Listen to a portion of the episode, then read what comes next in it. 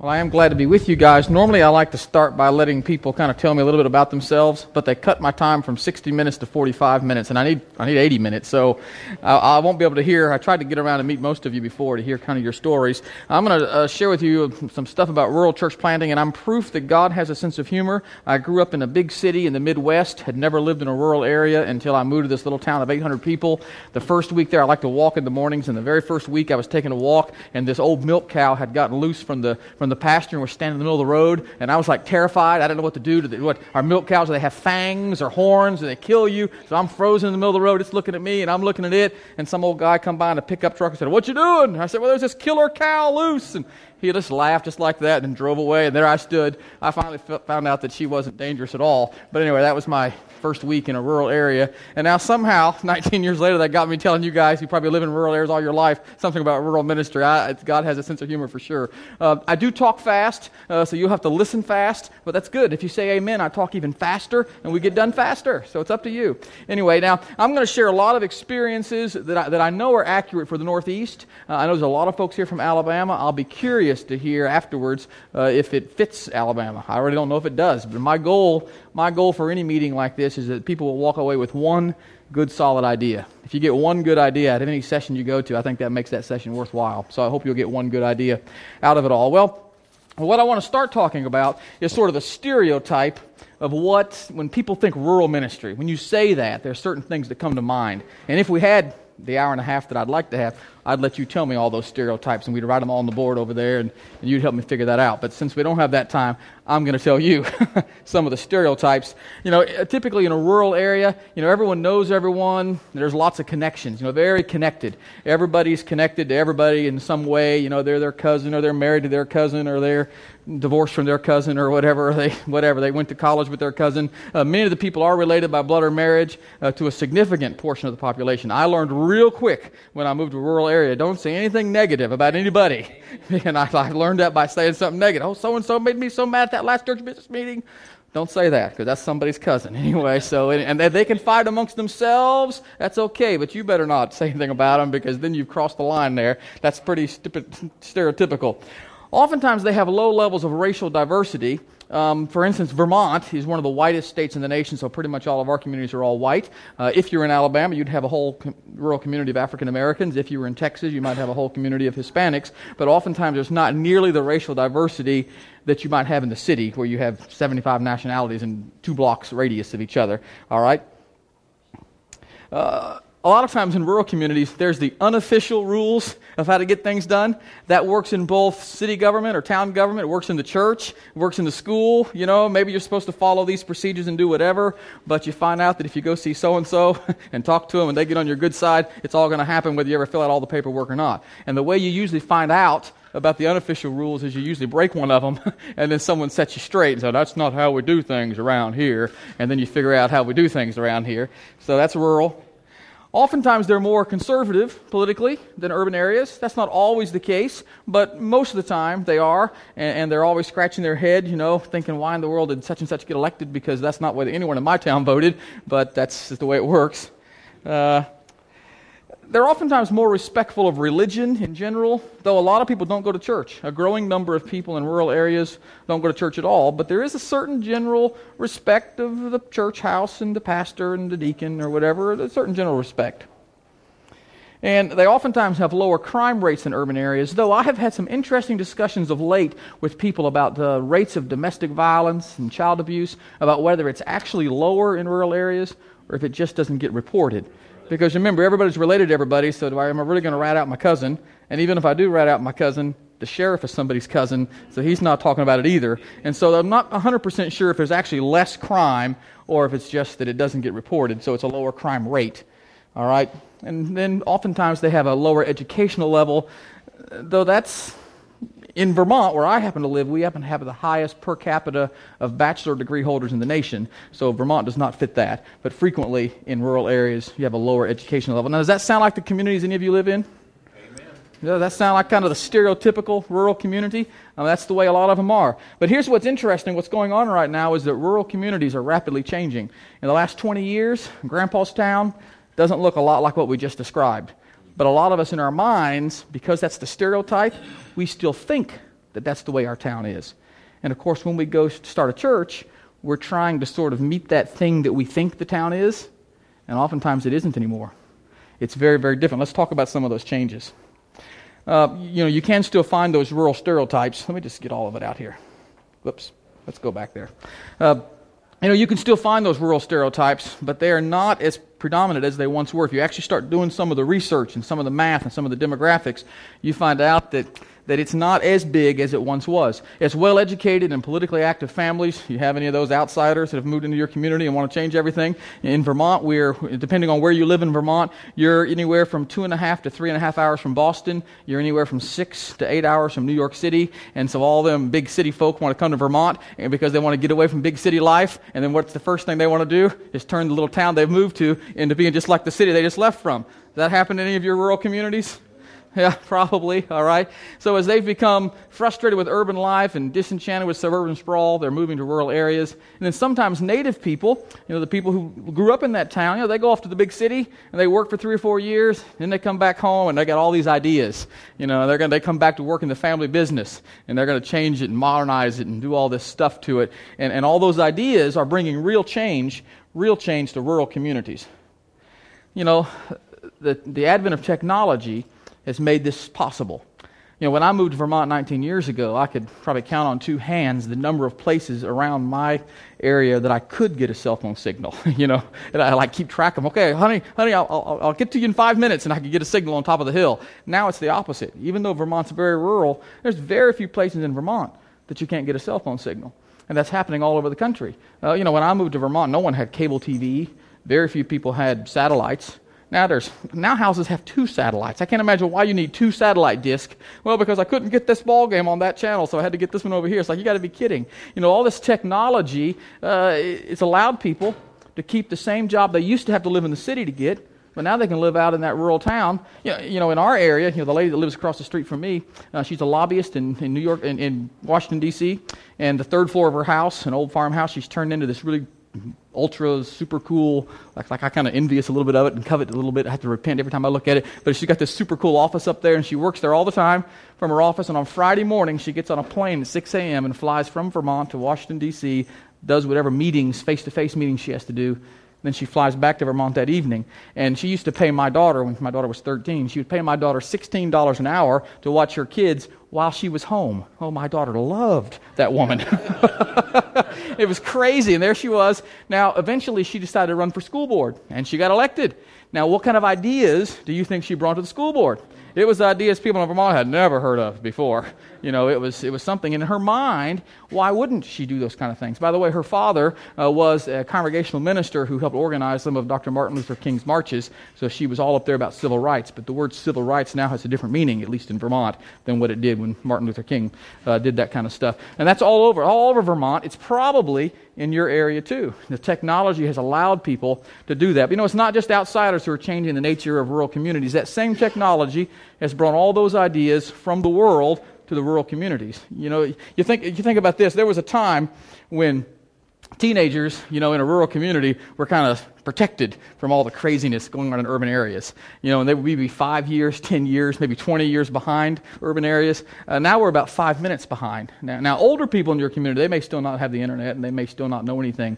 But anyone under 30 in a rural community, I mean, they're texting, tweeting, Facebooking. I mean, they're connected. Uh, two weeks ago, I was in Haiti. Now, Haiti is the poorest nation uh, in the Western Hemisphere. Uh, it is extremely rural, but we go over this mountain, three hours over a mountain into this little village. I mean, they're all just living in dirt. And what do all the teenagers teenagers have.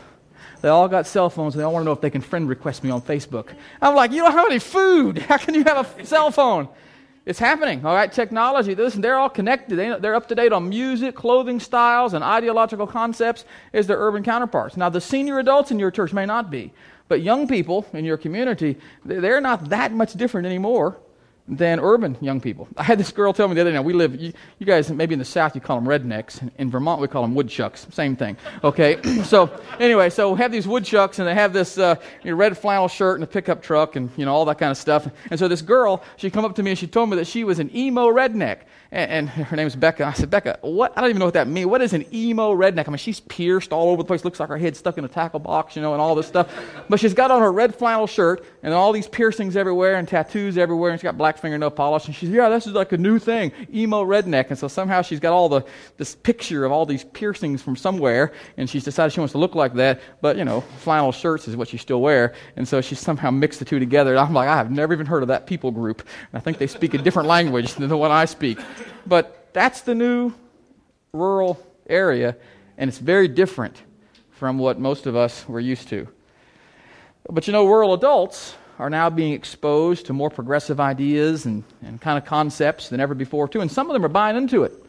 Some rural adults, people who good Christian, used to be good Christian families, now hardly ever go to church, and they're all about, you know, they think gay marriage is acceptable. I mean, why in the world would we want to discriminate against those people? And you're going, whoa, didn't you used to teach Sunday school? I mean, it's a whole new idea. Where'd they get that from? Well, they didn't get it from probably a discussion down at the country store. They got it from reading something on the internet, watching one of those upper channels on cable TV or whatever, and they, they got all that stuff, and it's there. Well, how does this impact church planting in rural areas? Well, the influx of people and ideas is rapidly transforming the rural mindset into a more postmodern way of thinking. Now, who knows what postmodern is? Anyone know what that is? Yeah, that's about what I thought. and most of the people in your community don't know what postmodern is either, but it's the way they think. Now, people in urban areas have been dealing with this for years. Matter of fact, they've been dealing with it for so long, they don't even use the word anymore. The word postmodern has kind of become passe in urban areas. We don't even use it anymore. But now these ideas are filtering down to the rural areas, and we don't even know what it is. Uh, we don't know how to deal with it, but we better learn how to deal with it. It's basically, and I'm going to sum it up, there's whole books that have been written about it, but I'm going to sum it up in one sentence. Postmodernism is the idea that individuals have both the intelligence, that's a key word, and the right to decide what truth is without any objective standards. So, in other words, I'm smart enough to figure out for myself what truth is, and I have the right to figure it out for myself, and I don't need anything objective. Now, what do we think is objective? The Word of God, all right? Maybe if you're in a legalistic church, the pastor, all right? Maybe our parents, maybe even the government. Well, postmodern people are saying, no, no, no, no, no one's going to tell me what the truth is. I'm going to figure it out for myself, and I'm smart enough to do it. Now, are we? Think about that through. Are we? no when we try to figure it out for ourselves, we generally make a big mess of things. All right, Adam and Eve tried to figure it out for themselves, and they're the one that started the whole mess. Okay, uh, the guy said yesterday that there's no new thing under the sun. Postmodernism, that's a fancy word we've pulled out to impress ourselves, but this concept has been around for, for millennium. All right, but now it's becoming more prevalent, and people in our local rural community that born and bred right there and should know the difference no longer realize that. To them, just because the pastor said it or the church said it or even the Bible said it, doesn't necessarily mean anything to them. And that's impacting our rural church planting because the ideas, the things that we used to do to start a rural church, you know, there's two ways to start a rural church. All right, one is to have a passion for some people in the community and you go and just start loving them and start a church. The other is to have a business meeting. You'll get that in a minute. But anyway, uh, either, you know, we used to have these systems where we started rural churches, and those systems aren't working anymore because the people. Now, if you want to, if you want to do the business meeting route, you can still do it that way. All right, you can still have a church split, and within two years, you can have about seventy people gathered around you who are all mad at their last pastor, and in two years, they'll be mad at you. But you can have a building, and you can have it all, and it can be very nice if you just want to reach all the disgruntled Southern Baptists and throw in a couple of Pentecostals or whatever, and, and you can do that. All right, but if we want to reach unchurched people, lost people, which is what I want to do, I'm not interested in just getting all the disgruntled people. I, have been that way, done that route. You can have all those people back, okay? I got a few Southerners who've moved to Vermont that I'd like to send back to you because they drive me nuts, all right? You know, uh, but if we want to reach unchurched people, then we got to figure out all this stuff because this is where the unchurched people are. All right? Uh, postmodernism is built on the individual's person's experiences and relationships. It doesn't care about absolute truth. So now I want you to focus on the individual experiences and relationships. That's what they're, that's how they decide what truth is. Now, you can learn some truth from those things, but I don't think that that's the best place to get truth from. But you can learn some truth from relationships. I mean, many of us have friends who've taught us things. Many of us have had experiences in our life in which we learned something valuable from the Lord. So there is some truth that can be found from there. But you can also get yourself in a mess because does everything your friends tell you is right? No, obviously not. Uh, do all of our own experience aren't experiencing sometimes deceiving? I mean, how many times have we made a decision because we thought it looked good and it seemed good, and then later we said, oh, if only I'd known these three pieces of information, I would have made a different experience. Our experiences are limited. And so, though you can find some truth that way, it's not a very good foundation for building life, but that's what people, what they're building a life on now. Um, the interesting thing is, is that even though they're making their own decisions about truth, postmodern people are actually interested in learning about spirituality. They just want to do it on their own terms. But they actually are interested. Um, you know, my neighbor who lives across the street, who's a lobbyist in Washington, D.C., I mean, she considers herself a very spiritual person. And for eight years, she's told me that eventually she's coming to church because she's very spiritual.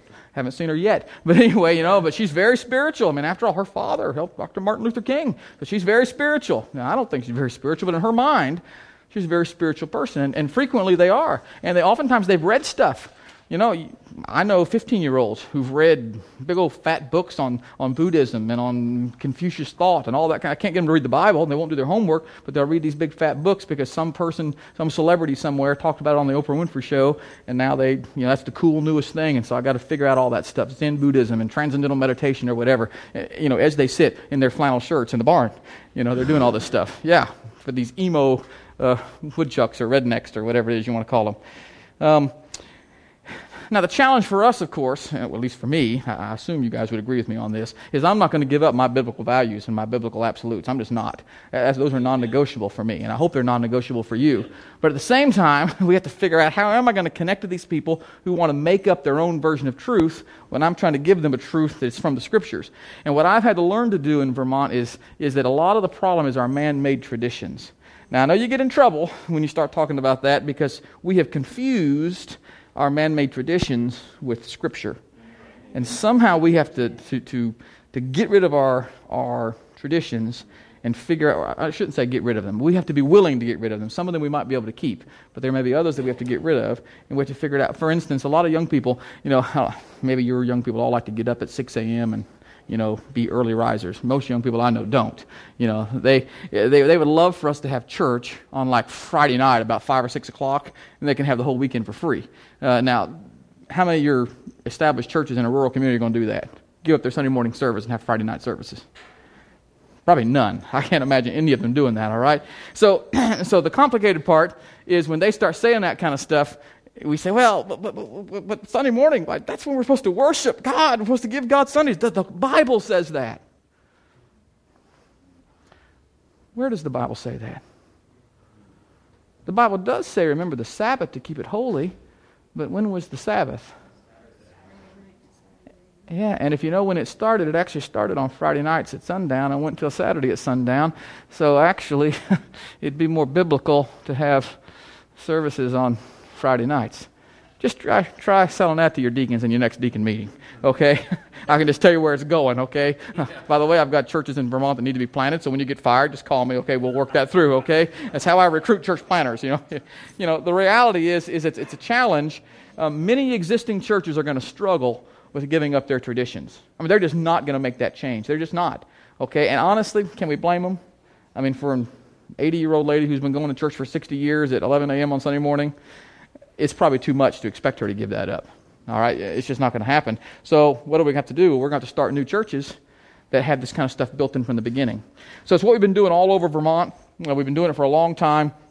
Uh, I'm going to show you some ideas that worked for us. These may not work for you, they work for us. Uh, 11 years ago, we had 17, 17, churches and two missions. Today, we have 37 churches and six missions. That's in 11 years. Uh, Vermont is the least religious state in America. Uh, it was the last state to have Southern Baptist work. Uh, we have the highest percentage of nuns, and that doesn't mean Catholic nuns. Nun is an N O N E, meaning people who have no religion at all, uh, is in Vermont. We also have the highest number or ratio of, of American adult converts to Buddhism, the highest per capita in Vermont than anywhere else. So we have a lot of people doing that. Uh, so it's not like we're, you know, we're not Alabama, Georgia, and Mississippi where everyone's just going to church if we get one started. We've had to work very hard to make this work, and yet it's happened. We've we've doubled our churches in this period of time. Let me show you just five quick things that we've done, and I'm going to talk a little bit about each one. I wish I could talk a lot more about each one, but we only got the time frame ahead of us. One of the things we've had to do is embrace technology. I'll talk more about that in a few minutes. That's, tell me, that's a tough one. It sounds easy when you put it up there. It's not so easy when you try to convince some old church to embrace technology. It's not easy trying to get a pastor to do it. Uh, uh, number two, bivocationalism and lay ministry. The key word there is the word embrace. Rural areas have always had bivocationalism and lay ministry, but usually we're struggling against it. It's our, we're trying our best to not be bivocational. What we've had to say in Vermont is let's stop fighting that battle. Let's embrace it. Let's make it part of our missional plan because it's not going to work any other way. Uh, number three, embrace racial diversity. Number four, use existing church buildings when possible. I'm going to talk to you about that. We've, that's worked really well for us, and I'll tell you how we've done that. And then number five, get outside the walls of the church and the community. Now, someone's looking at that thinking, well, there ain't nothing in there that's innovative at all. You're right. What did the guy say last night? There's nothing new under the sun. Everything we've done in Vermont, someone did once before. You know, if I had some secret little pink pill that you could take and suddenly start, you know, 10,000 churches, uh, I wouldn't be here. I'd be out somewhere signing books and making a lot of money somewhere selling pink pills, all right? There is no secret pill that you can take that'll make you have 10,000 rural churches in Alabama or Georgia or Mississippi next week. It's just not happening. Uh, but these are some things you can do. Let me talk through them real quick.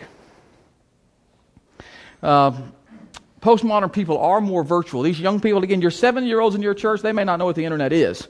All right, but anyone who's 40 and under, they, they know what it is and they're on it. And that's where they're getting their information. Uh, they often like to socialize via technology more than in person. Now, I went to all kinds of witness training programs, you know, faith and EE and continuing witness training, all this kind of stuff, uh, but no one ever taught me how to lead a person to the Lord on Facebook but I've had to do it several times now. You get in the little, chat box and you just start talking. They talk back. Those same people would not talk to me face to face. They're too uncomfortable with that. But they'll tell me all their stuff and ask all their questions. And I say, okay, pray this prayer.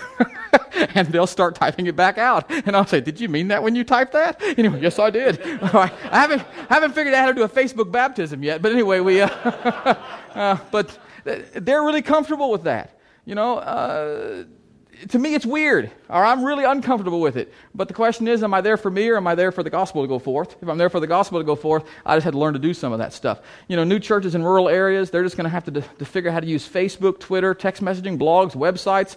Just got to figure it all out. And, and I have pastors, existing churches, I tell pastors all the time this stuff. Well, I've been doing it this way for 40 years. I don't need that stuff. And I say, well, that's why you got a bunch of 70 year olds, and there's all these 30 year olds in your community who, who aren't going to come.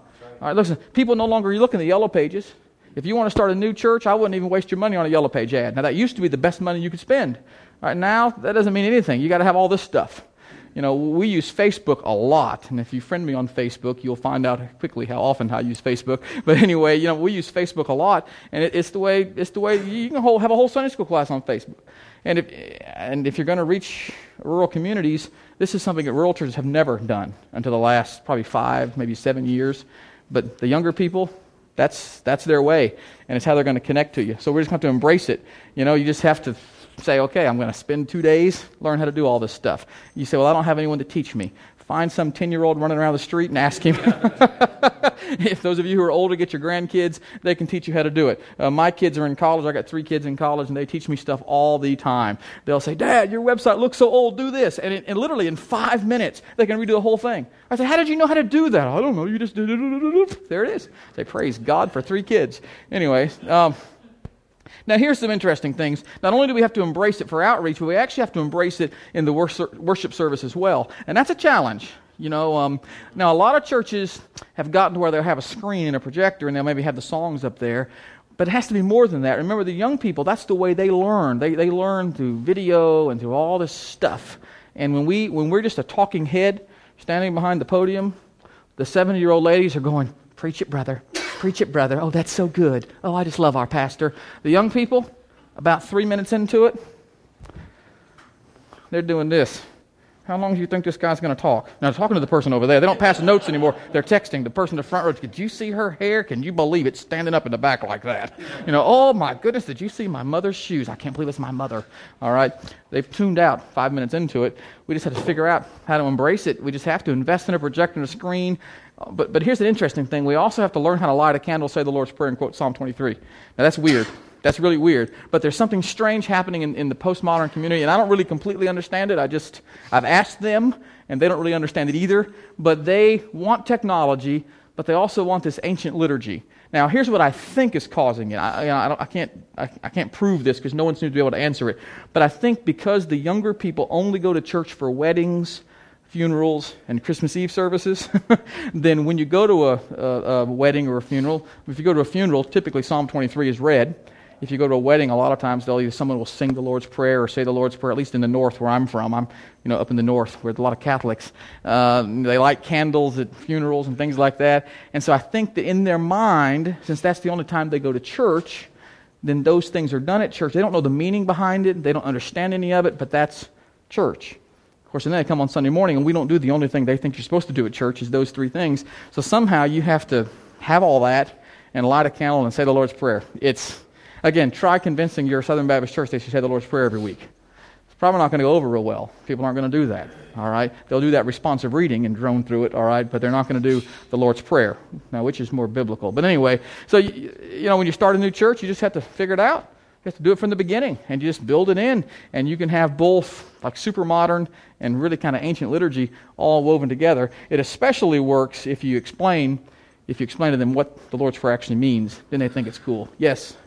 I'll tell you how we do it. Um, we, you, if, if you, it helps to be friends with the, with the principal or the, someone in the elementary school or the middle school. Uh, ask them if you can go hang out in the lunchroom for two or three days one week and just see what's happening in the lunchroom. And if they're all texting and talking and all that kind of stuff in the lunchroom, then they're there. If they're not, then that just means it hasn't hit your community yet. You can learn a lot in 30 minutes in a lunchroom at a public school. That's how you kind of gauge the, the, the picture that for middle schoolers or, or high schoolers and you can figure that out.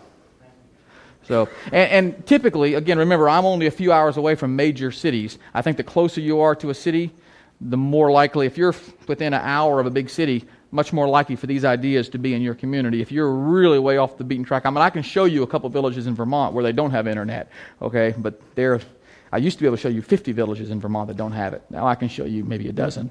So, anyway, absolutely, yes, absolutely. Yeah, sure. If your town council has a website that looks like it's from the 1970s that says something, if they have uh, a Facebook page and they're twittering, tells you something. You know, it's uh, yeah. All right. Well, the next one here is to embrace bivocationalism and lay ministry. Oh, by the way, about postmodernism, I wish we could talk a lot more about that. I actually do a whole seminar just on postmodernism in rural areas, but we're limited in time for that. But if I can give you a commercial, I do have a book in the uh, bookstore over there all about reaching the next generation to the small church, and I have about three chapters that explains it anyway, and it helps put my kids through college. So go buy a book. All right. Yes. Yeah, I understand what you're saying. In my area, it's culturally there because uh, you know the, about 75% of Vermonters would say they're Catholic. In reality, 5% of Vermonters are Catholic. So you got 70% that only go for weddings, funerals, and Christmas Eve. Um, so it, it, there is a cultural piece there. Um, but because postmoderns decide what truth is based on experiences, see, that's an experience. We all say the Lord's Prayer together. We say, um, you know, Psalm 23 together. We get to go light a candle. So that's an experience. And so I decide based on my experience. I don't know what the experience meant, but it made me feel all warm and gushy. So therefore, it must be true. That's not logical at all, but postmodernism doesn't follow logic. It follows my experiences and my relationships. So I think what you're saying is accurate, that there is a cultural piece to it, but I think because postmodernism's based truth on experience, that's the one thing they experience. They don't remember the rest of the church. It was boring. I mean, you ever been to a Lutheran service? Okay, it's boring. A few Southern Baptist churches are a little boring too. Anyway, so they, so they slept through all that, but that's the thing they did, all did together because it was experiential. Anyway. Anyway, in the book, I have a whole chapter on experiential worship and how they're looking for experiences in their worship. So you got, you got to go get the book. Reaching the next generation to the small church. Okay, let's go to this. Embrace bivocationalism and lay ministry. As I said a minute ago, a rural ministry. I mean, George, how long has bivocationalism been part of rural ministry? Forever? since Jesus, since Paul, for sure, right? That's right. Uh, but we struggled against it. You know, every pastor I know says, I'm going to go to this church and I'm going to build up so I can become full time. I just hate that. I have never met a pastor who wasn't full time. Now, I've met a lot of pastors who were not fully funded, but I've never met a part time pastor. Excuse me, I can't do your funeral today because I'm only part time. I've never heard that. You just somehow rearrange your schedule and you make it happen. You know, you just somehow you do it. And what we got to do is stop fighting it and just embrace it. Okay, we just got to embrace it. You know, and we want to be careful about this statement here. We don't have we're being recorded here, or at least I am. So, funding for rural church planting is going to be diminished in the future for a variety of reasons. And we could spend the next hour talking about all the changes at NAMB and all that kind of stuff, but that wouldn't accomplish anything, so there's no point in that. But even if NAMB wasn't changing all their things and focusing on the cities, even if you took that out, reality is, is that funding in rural areas is dropping. Okay, it's hard to make a living as a farmer anymore Every farmer I know has a hobby of farming, and he works in town with a job to subsidize his farming. Now, maybe your farming's different in your area, but that's what we have in our area, okay? Or the wife is working, and that's how they get their health insurance, and they're this, and they're that, and they're blah, blah, blah, because the farmer can barely survive on the farm. Okay, so reality is, as funding is diminishing. Manufacturing jobs that used to be in rural areas, we used to have logging in northern Vermont. The environmentalists have pretty well wiped that out. Um, it is hard to make a living in rural America. That's why everyone's moving to the cities because you make a lot more money there. Okay, so funding, regardless of its source, is going to be diminished. So we have to accept that. We have to, embrace that. You know, we, we have, for sustainable church plants to happen, they cannot be money driven. We're not going to be able to have fully funded church planters and fully funded missionaries. It's just not going to happen. It's just not there. And so it's a, it's a chasing dream if we keep trying. It's an unrealistic expectation. Let's just, just accept the fact. Let's accept the reality of bivocational ministry and lay ministry. Uh, now, of course, the great challenge of this is burnout. I mean, how many of us know a man who loved Jesus and loved his church, and two years into it, man, he was about ready to have a heart attack at 30 because he was just trying to do too much. You know, we have got to teach people, uh, the, you know, the, to, the idea of, of delegation we have to help church planters realize. Actually, let me just put the rest of these up here. Oops. There we go. We have to help people realize that God never intended for the pastor to do all the ministry on his own. Somehow we have created this kind of superhero status of pastor where the pastor preaches all the sermons and makes all the visits and chairs all the committees and, and cuts the grass and turns the lights on and vacuums the carpet. Just show me anywhere in the Bible where that's the way it was supposed to be. When we look in the New Testament, we won't have time to look at these scriptures here, but you go home and look at them. Everywhere we look in the New Testament, there was a team of people who were working with the pastor. God never intended the pastor to do it alone. Whether you want to use a deacon structure, which is very Southern Baptist, or whether you want to use an elder structure, which is more Reformed, or if you want to use a pastoral staff structure. I don't know how you can do that in a rural church, but that's basically what big churches like this one have done. They've just hired 25 staff members. All right? And, and it's a team approach. And if you don't use a team approach, you're going to kill yourself, whether you're fully funded or whether you're bivocational, either one. I mean, I've known many fully funded pastors who burned out as well because they were trying to do it all. And we've got to somehow teach church planters. Now, it's hard to go to an established church and say, okay, now I'm not going to make all the visits.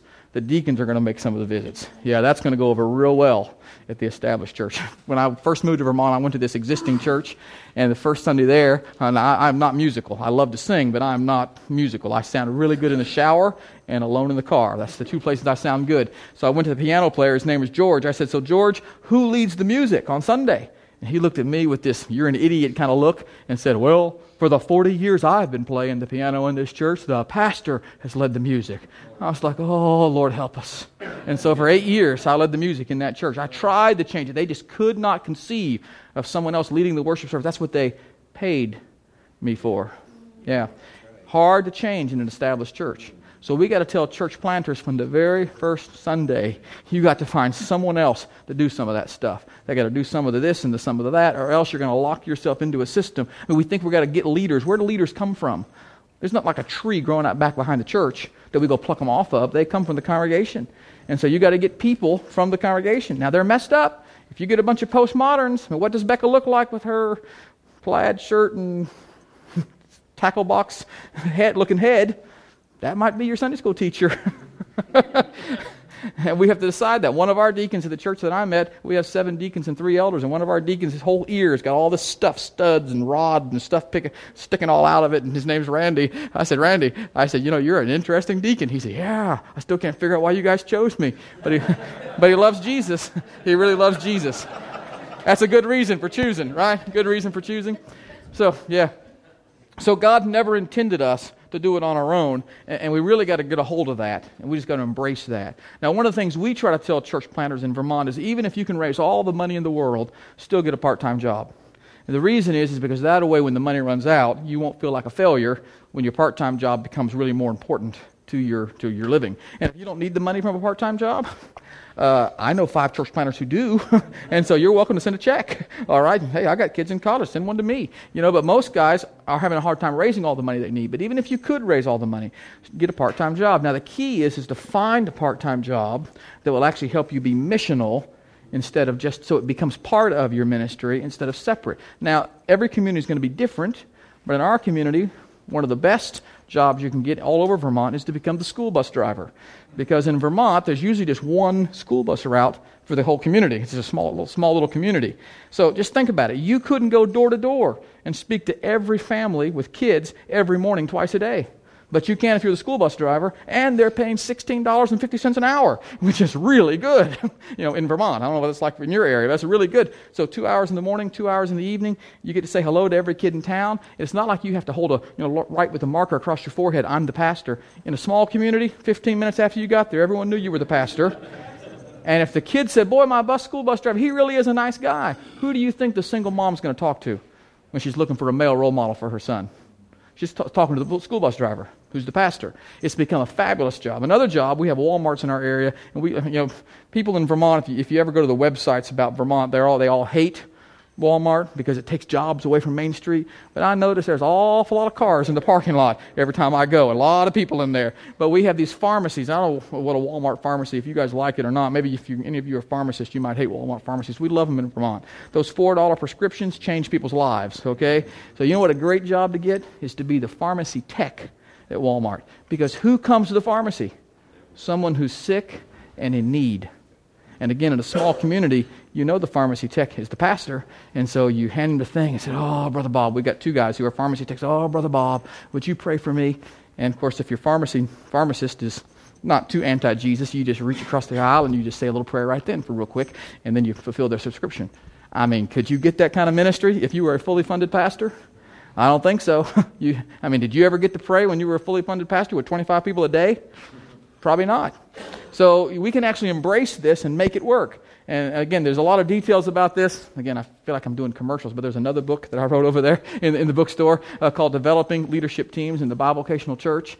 Uh, we just really need to work it in and make it happen. If we don't make it happen, uh, by the way, all the stuff that I wrote came out of our experiences in Vermont. It's like we couldn't find resources. A lot of resources for big churches, a lot of resources for urban areas, not a lot of practical resources for rural stuff. So we just decided to create our own and we created them for ourselves. And then somewhere along the way, someone says, "Oh, you know, you should do something else with that." And so we did.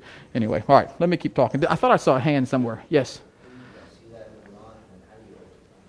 It's very common in Vermont. People are not going to respond to you real well until you've survived two winters and you're going into your third. Um, when you're going into your third winter, they say, "Okay, the two winters that we had didn't run him off." So the other thing you can do is buy a house. Now, of course, when you don't have a lot of money, that's a challenging thing to do. But when you buy a house, it says to the community, I'm staying at least for five or ten years because I can't make my money back until I stay five or ten years. So that's two things we tell guys to do if they can.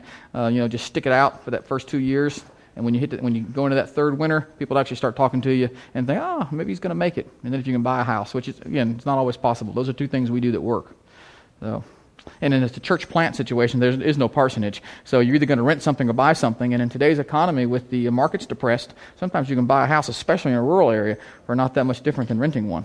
So anyway, of course, you got to have good credit, which is a challenge. Yeah. Well, we don't have a great network of that in Vermont. We have, in a certain part of Vermont, in the northeast, we call it the Northeast Kingdom, but the northeastern part of Vermont, we have a lady who actually runs a human resources like agency, and so she's been a fabulous help for us, but she basically has about a 60 mile kind of radius that she works in. So our guys there always just say, hey, call Susan, and she's going to take care of you. She'll find you a job, and she'll work it all out and make it happen. Um, other parts of Vermont, we've not had as easy a, a time.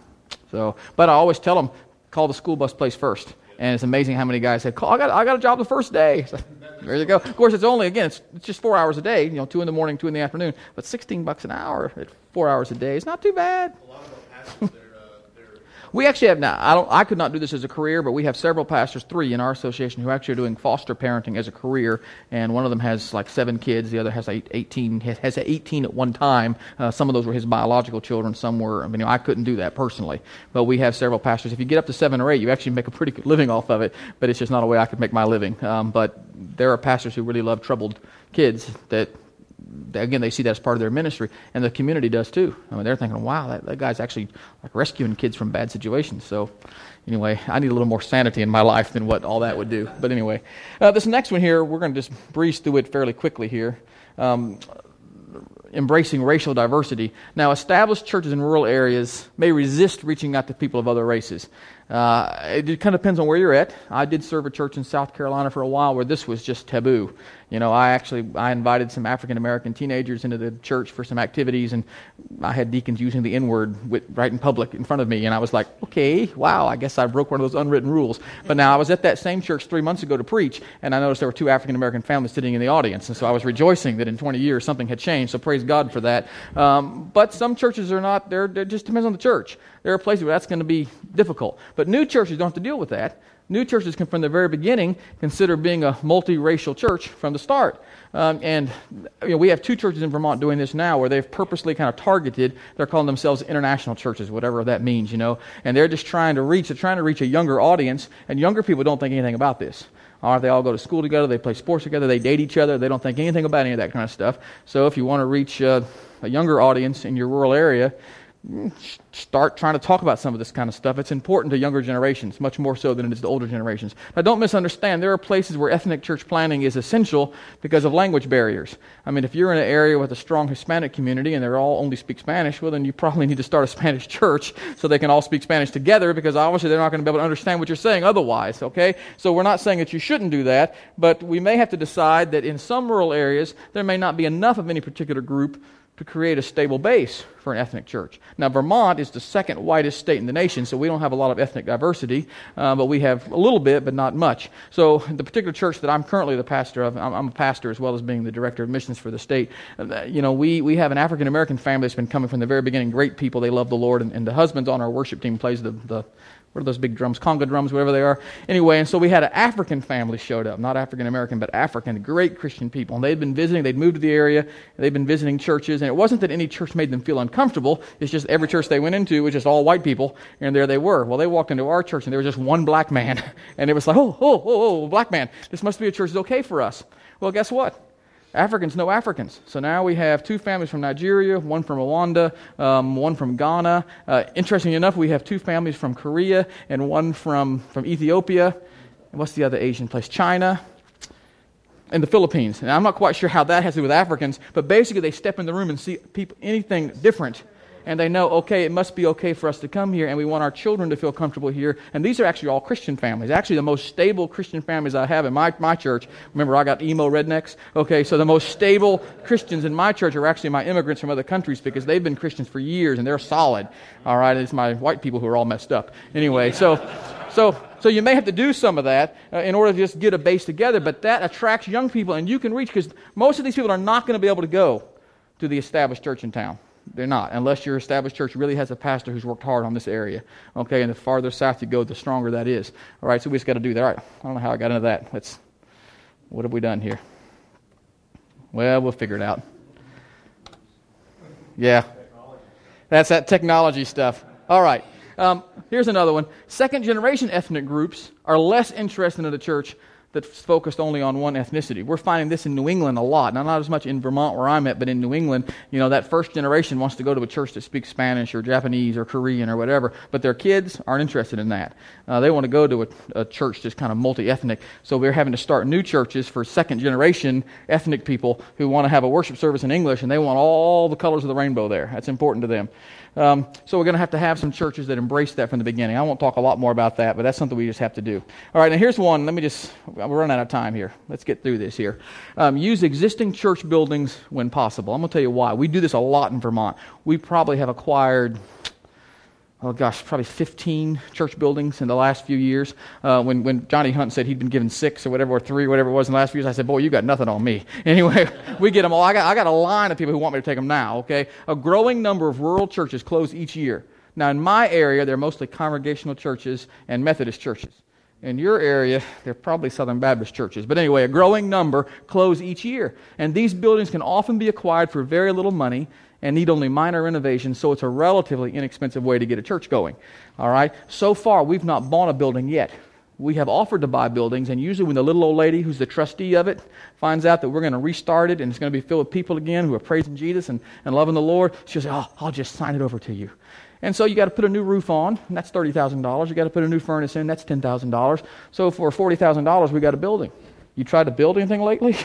you tried to buy anything lately? Even in a rural community, you can't do it for $40,000. So, boom. Now, what I find interesting about having a church building that looks like a church, I don't know if this is true in urban areas, but in rural areas, many people see the church building as the place where weddings and funerals and Christmas Eve services, all that stuff is happening. So therefore, they're looking for a place to hold such a ceremony. They want a church building. If they're going to go to church, they want to look like a church building. Now, you know, we all know theologically the church is not the building, it's the people. We understand that. But these people don't know the Bible, okay? They don't know that theology. And so if they're going to go to church, they're looking for something that looks like a church. And so Christmas Eve rolls around, and they say, let's go. And they don't care whether it's Baptist or Methodist or Presbyterian. They say, there's, a church, there's something happening down there at that place, and it's Christmas Eve. We should all go have a warm, fuzzy experience. And so they're going to go Christmas Eve. Oh, we've been living together for eight years. It's finally time to get married. We should look for a church to get married in. Yeah, I know. That's a challenge, too. Okay, but, but that's what they're looking for. Grandpa died. None of us go to church anywhere, but some minister ought to say a few nice words at him. And we're looking for a church building. So we have found that when we build brand new buildings in rural areas, we actually struggle to get lost people to come to them. We can get all the Christians to come to it. They love brand new buildings.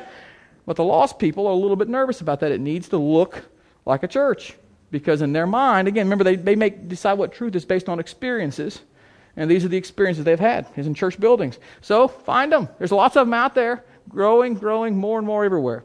Um, now, this is a little controversial, but providing religious ceremonies for postmodern people to participate in is very important to helping them feel like they belong. And let me just take a little word about that. Postmodern people do want to belong before they believe. And we could go on and on and on and on theologically about that statement for the next 20 years and probably not satisfy everyone in the room. But it's just the way they think, it's the way they make decisions, it's the way they feel about things. So we have to decide what we're going to do about it. It doesn't mean they want to join the church organization. That's not what they mean by when they say, I want to belong. It means they want to be, feel part of the group relationally. So we do a funeral for them. Maybe we do a wedding for them. Again, we could debate that back and forth, but maybe we'll do that if we're comfortable with it. I don't know. Whatever it is we're comfortable with. Maybe we let them dedicate their children. You know, I have a lot of interesting conversations with former Catholics who want me to baptize their children. And when I explain to them that we don't do that, but we do this over here, and this is what it means, they go, oh, well, that's actually what I want to do anyway. Okay, let's talk about that. All right, we have a whole bunch of them in our church now. You know, when we are willing to provide those kind of things, it's amazing how many unchurched people we can gather in a church fairly quickly. Um, but it's it needs to be in a building that looks like a church. At least in our experience, it's been that way. Does that make sense? Yes, sir. I agreed exactly 100% with what Johnny Hunt said this morning. If you're in his session, he said you got to be in control we've done it the wrong way, and then we learned, having done it the wrong way, to do it the right way. We used to just let them join the association. Well, that's just disaster because what they're wanting us to do is subsidize the six of them meeting in that building for the next 50 years. So, what I say to them now is, you must sign the building over to us. There's a piece of Baptist polity you'll have to struggle with, all right, and disband your congregation, and then we will be in control, and we will make all the decisions, and then in five years, if your church is healthy, we'll give it all back to you. Anyway, now, when I have that conversation, some of them go, oh, that ain't happening. I say, well, that's where it is. Because if you want to have your five people to keep having your little country club, pay for it yourself, do your own thing. But if you want to reach people for Jesus, your way isn't working. I got a way that'll work, but you got to let me do it. And um, the ones that have been willing to do it, it's been amazing. And when you have that service five years later, and you give it back to them, you know, and you sign the deed, we usually do it on Sunday morning, have a big celebration. I mean, it's a huge, huge thing for them. Um, Yes, we change it all. And we tell them if there's anything in this building that you want of historical value, you better get it before the last service because we're going we're gonna throw everything out. There's going to be nothing left. We get rid of the Bibles, the hymn books, we get rid of everything. Um, we keep the pews, you know, because it's just it's just too much. Because somebody gave everything in memory of somebody, and it's just too much. So we say, if it, if it means something to your grandmother, take it. And, and they actually love that. So people got stuff hanging on their walls at home, whatever. All right, let's see. We got to stop here. Um, just quick. Uh, read all that quickly.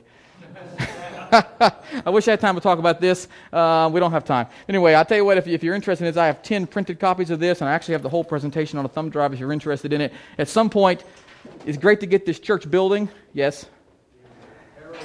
Yes. Now, that's actually great, and I probably should have this in here, but that wasn't part of the little Never mind. Anyway, never mind. yes, actually, we had never tried prayer walking. Uh, I know you got to do your thing here. I'm sorry, ne- but this is good. That's a great question. We had never done prayer walking. Uh, in the five years before we discovered prayer walking, uh, 100% of our missions failed. I'm giving you the short version. 100%. That's great to go give a report to the board. The 100% failure rate of all your missions. Then someone gave us a little booklet that IMB had put together on prayer walking, and we thought, oh, that makes sense. So now we prayer walk. Our first one, uh, we invited college students to come on their spring break and just prayer walk this little town of Chelsea. And we didn't know if 20 college students would show up or 50 or whatever. Anyway, during about three weeks of various spring breaks, 300 college students descended on this little tiny town of a 1,000 in Vermont and just prayed all over it. And then the very people who were opposing our church plan showed up to the church that I was pastoring, which was a sponsor church, and said, You guys think you'd help us plant a church over there? I was like, uh, yeah. Anyway, so since instituting prayer walking about eight years ago, we've had two failures almost 100% success rate too. So yes, prayer is important, and I, I, would love to have a whole session on that. All right, I wish I had time to go more, but we don't. But if you're interested in the, in the uh, thing here, it's on this thumb drive along with a lot of other good stuff. You can have it.